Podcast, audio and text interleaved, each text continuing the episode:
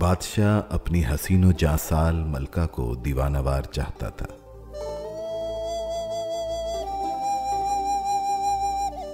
ملکہ دل ہی دل میں اس کی الفت پہ ناز کرتی، مگر فطرتاً وہ عورتوں کے اس غیور اور خود سر طبقے میں سے تھی جو دنیا میں کسی کا احسان مند ہو کر رہنا، کسی کو اپنی کمزوری سے باخبر کرنا اور اپنے تئیں اس کے رحم و کرم پر چھوڑ دینا عورت کے وقار کے منافی سمجھتا ہے۔ وہ انسان تھی اور انسانوں کی طرح اس کے سینے میں بھی درد و محبت کا طوفان بارہا اٹھتا، مگر اس کا جذبہ خودداری اسے دبا لینے میں کامیاب ہو جاتا۔ جب وہ بادشاہ کو آتے دیکھتی تو اس کی نظریں فوراً ادب سے جھک جاتی، کان فرمان شاہی کے منتظر ہو جاتے، وہ تسلیم و اطاعت کا ایک زندہ پیکر بن جاتی تھی۔ بادشاہ اسی چیز سے اکتا چکا تھا۔ جب وہ سلطنت کے کاروبار سے فارغ ہو کر تھکا ہارا محل میں آتا تو چاہتا کہ کوئی ایسا رفیق ہو جو محبت کے میٹھے اور جانواز کلمات سے میرے دل کو تسکین دے، جو بجائے مجھ کو مخاطب کرنے کے میرے دل سے ہم کلام ہو۔ اس کے برعکس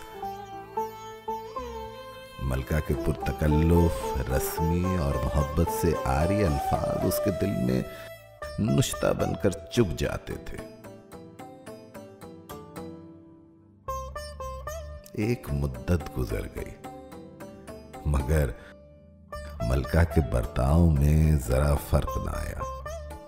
اس کی نگاہوں میں بادشاہ کا احترام جیسے پہلے تھا ویسا ہی اب بھی تھا۔ وہ اس کی خدمت گزاری میں کوئی دقیقہ نہ اٹھا رکھتی تھی، مگر وہ کلمہ محبت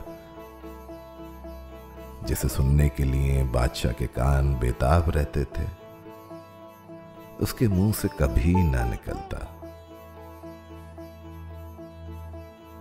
اتفاق سے اس عرصے میں بادشاہ کے ہاں کوئی اولاد بھی نہ ہوئی جو اپنی ماں کی سرد مہری کا نیم البدل بن جاتی، جسے پروان چڑھتے دیکھ کر بادشاہ کے دل میں امیدیں اور امنگیں پیدا ہوتی اور پھلتی پھولتی۔ بادشاہ روز بروز لطف زیز سے مایوس ہوتا جاتا تھا۔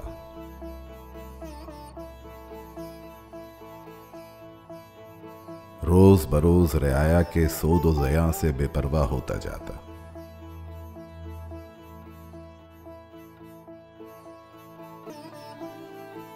عمائد سلطنت اس کی یہ حالت دیکھ کر کڑتے، مگر دم نہ مار سکتے۔ انہیں معلوم ہو گیا کہ کوئی غم بادشاہ کو اندر ہی اندر کھائے جاتا ہے، مگر اس غم کا سبب پوچھنے کی انہیں جرأت نہ ہوتی تھی۔ وہ اس کا دل بہلانے کے لیے اسے سیر و شکار کو لے جاتے،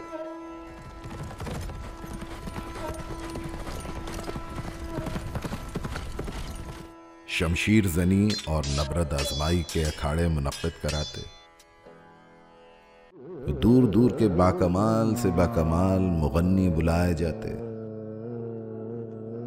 سبک رو سے سبک رو رقاصہ لڑکیاں اس کے دربار میں پیش کی جاتی۔ لیکن اس قسم کے مشاغل چونکہ جذبات کو اکساتے اور دل میں ولولے پیدا کرتے، اس لیے بادشاہ بجائے لطف اندوز ہونے کے اور افسردہ ہو جاتا تھا۔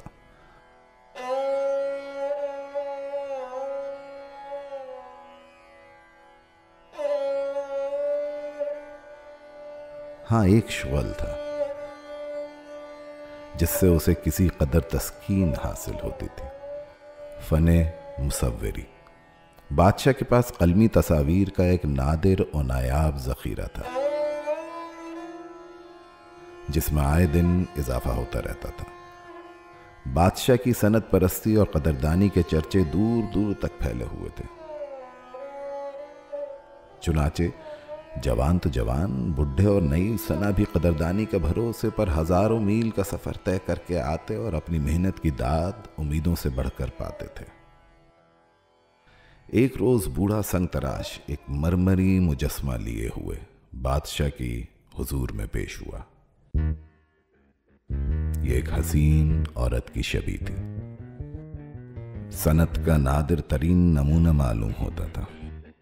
کسی وارفتہ مزاج ساحر نے پتھر کے ایک بے جان ٹکڑے میں عشق کا گرم سانس پھونک کر اسے حیات دوام بخش دی ہے۔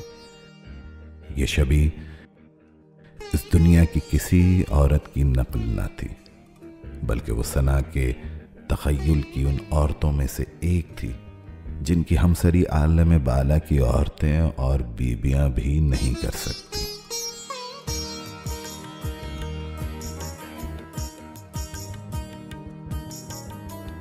بادشاہ سنت کے اس عجیب و غریب نمونے کو دیکھ کر بے حد محظوظ ہوا۔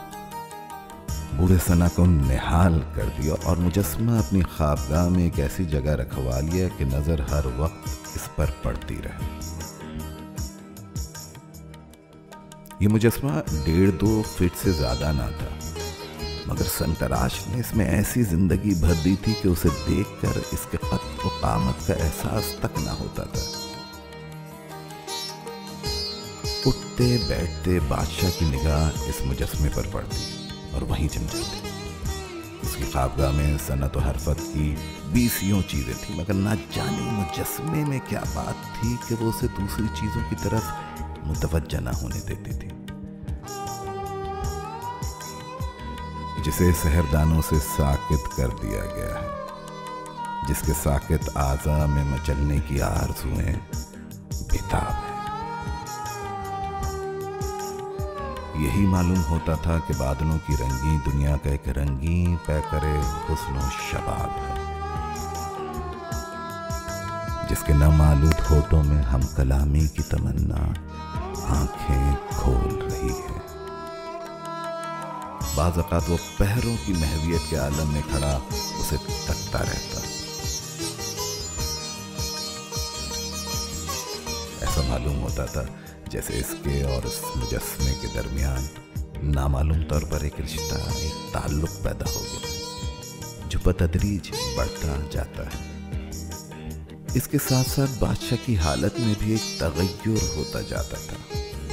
ملکہ کی سنگ دلی اور بے مہری کا غم تو کسی وقت بھی دل سے دور نہ ہوتا تھا، مگر اب اس غم کو مٹانے کا ایک ذریعہ اس کے ہاتھ میں آ گیا تھا۔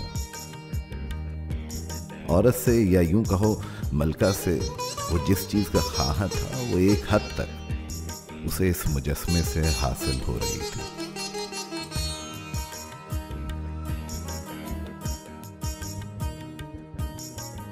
ملکہ کو اس حسین مجسمے کا علم تھا اور وہ جانتی تھی کہ بادشاہ اسے تحسین کی کیسی نظروں سے دیکھتا ہے۔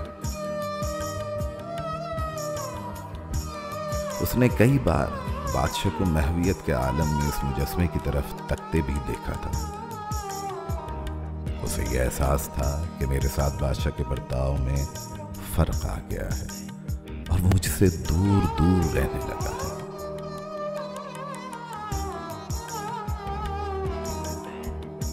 یہ سب کچھ جانتی تھی مگر معترض نہ ہوتی تھی۔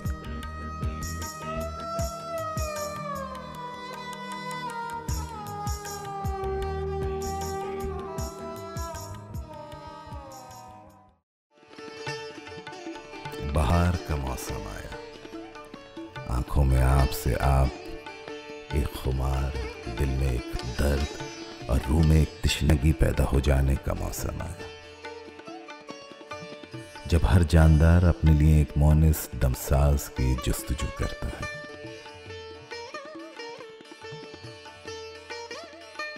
ایک دن صبح کو بادشاہ بستر سے اٹھا تو بہت بے چین تھا۔ رات اسے اپنی کم نصیبی کا احساس شدت سے ہوا تھا۔ کروٹیں بدلتے بدلتے صبح کر دی تھی۔ ملکہ سے اسے جتنی شکایتیں اور رنجشیں تھیں وہ سب تازہ ہو گئی تھیں۔ ان خیالات کا اثر اب تک زائل نہ ہوا تھا۔ وہ آہستہ سے اٹھ کر دریچے کے پاس جا کر کھڑا ہوا۔ نیچے پائیں باغ میں خوشگلو پرندوں کے چہچہے بہار کو رنگین تر بنا رہے تھے۔ بادشاہ اور بھی افسردہ ہو کر دریچے کے پاس سے چلا گیا۔ اب اس کی نظر مجسمے پر پڑی۔ آج یہ مجسمہ اسے جس قدر حسین معلوم ہوا پہلے کبھی نہ ہوا تھا۔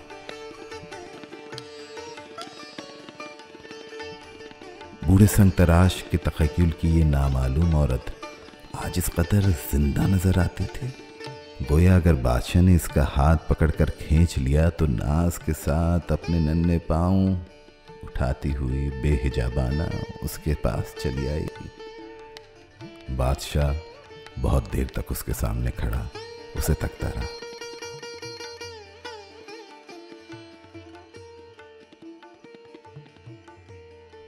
ملکہ کئی بار خوابگاہ میں آئی مگر بادشاہ کو اس محویت کے عالم میں دیکھ کر الٹے پاؤں لوٹ گئی۔ دوپہر ہونے کو آئی۔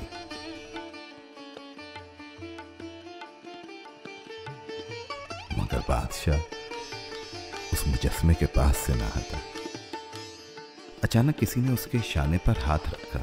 بادشاہ چونک اٹھا، پلٹ کر دیکھا تو ملکہ تھی۔ وہ بولی، آج کیا بات ہے، آپ ایسے افسردہ نظر آتے ہیں، صبح کا ناشتہ بھی نہیں کیا؟ بادشاہ نے جواب دیا، ہاں صبح میری طبیعت کچھ اچھی نہ تھی۔ یہ کہہ کر وہ پھر مجسمے کو دیکھنے میں محو ہو گیا۔ ملکہ آگے بڑھ کر مجسمے کے سامنے کھڑی ہو گئی اور اسے بادشاہ کی نظروں سے اجھل کر دیا۔ بولی، بس بہت دیکھ چکے، چلیے ناشتہ کریں۔ آج صبح میری طبیعت بھی گری گری تھی، اس لیے میں نے بھی اب تک ناشتہ نہیں کیا۔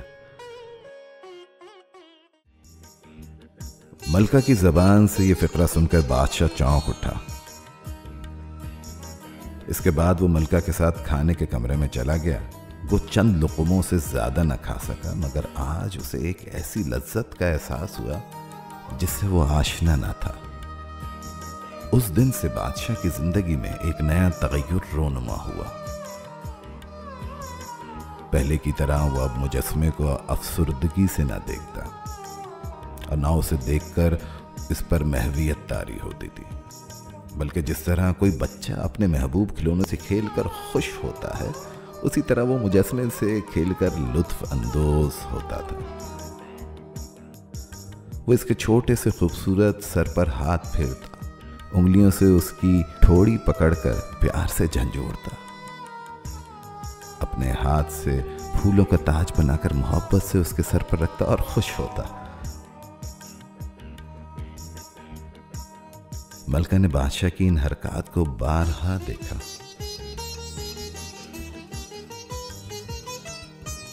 اور اسے اس کی عقل اور سمجھ پر شبہ ہوا، مگر جب وہ اس سے ہم کلام ہوتی تو اسے پہلے سے بھی بڑھ کر عاقل اور ہوش مند پاتی۔ اب ملکہ کے رویے میں بھی فرق آنے لگا تھا۔ صبح کو جب وہ بادشاہ کو جگانے آتی تو یہ دیکھ کر کہ وہ پہلے ہی سے بیدار ہے اور حسب معمول مجسمے سے کھیلنے میں مشغول ہے، پہلے کی طرح الٹے پاؤں نہ لوٹ جاتی تھی،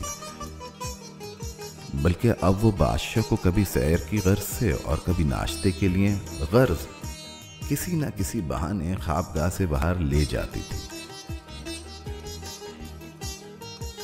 بادشاہ ملکہ کے اس تغیر سے بے خبر نہ تھا۔ ایک دن محل میں ایک عجیب واقعہ ہوا۔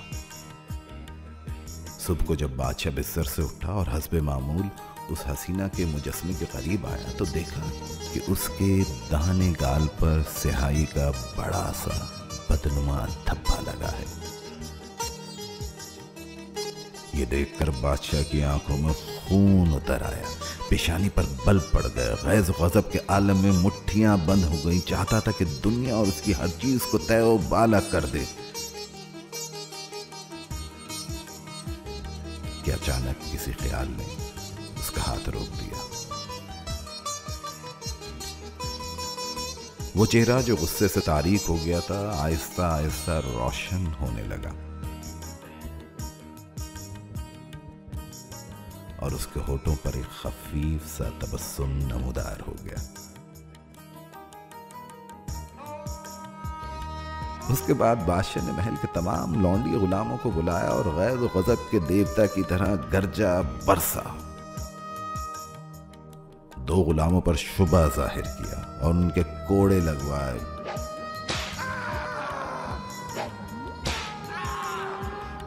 پھر پانی، برش اور سمندر جھاگ منگوایا اور خود ہی اس مجسمے کی گال پر سیاہی کا دھبا دور کرنے میں مصروف ہو گیا۔ ملکہ سہمی ہوئی اور دھڑکتے ہوئے دل کے ساتھ یہ سب ماجرا دیکھتی رہی۔ آداب شاہی نے اس کی زبان سے ایک حرف بھی نہ نکلنے دیا جب تک بادشاہ مجسمے کے گال سے دھبا دور کرنے میں مصروف رہا۔ وہ اس کے پاس ہی کھڑی رہی، مگر اس اثنا میں اس نے ایک بار بھی آنکھ اٹھا کر اس کی طرف نہ دیکھا۔ جب بادشاہ اس کام سے فارغ ہو گیا تو اس نے بڑی محبت سے مجسمے کی طرف دیکھا۔ ملکہ چپ چاپ وہاں سے چلی آئی۔ اس واقعے کو 2 ہفتے گزر گئے۔ ایک دن ایک اس سے بھی زیادہ بڑھ کر ناگوار واقعہ پیش آیا۔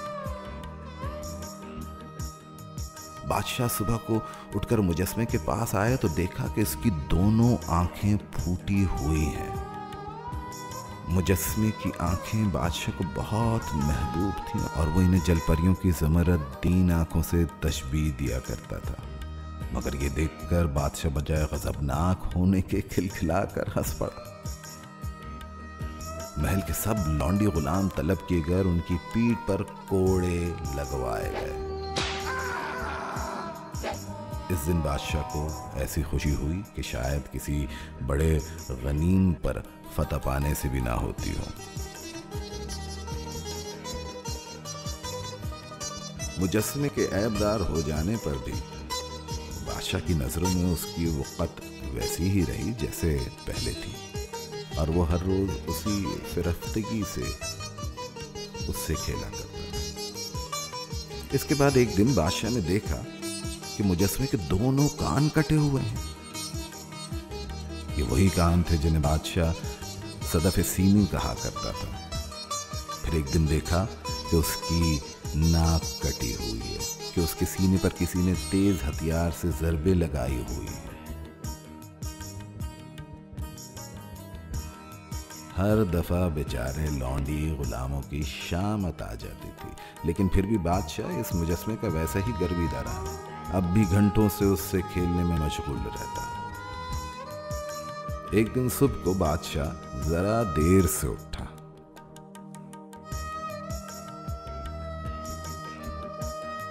رات اسے بڑے سکھ کی نیند آئی۔ عمر بھر ایسی میٹھی نیند کبھی نہ سویا تھا۔ انگڑائی لیتے ہوئے اٹھ بیٹھا۔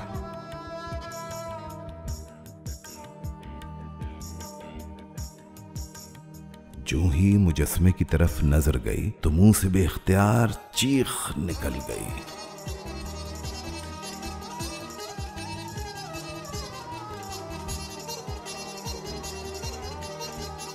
کیا دیکھتا ہے؟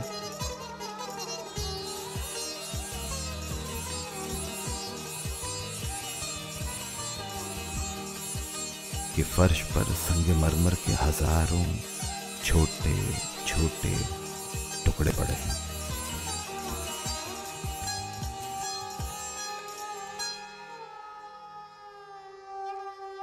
دوسرے لمحے ملکہ اس کے قدموں میں تھی۔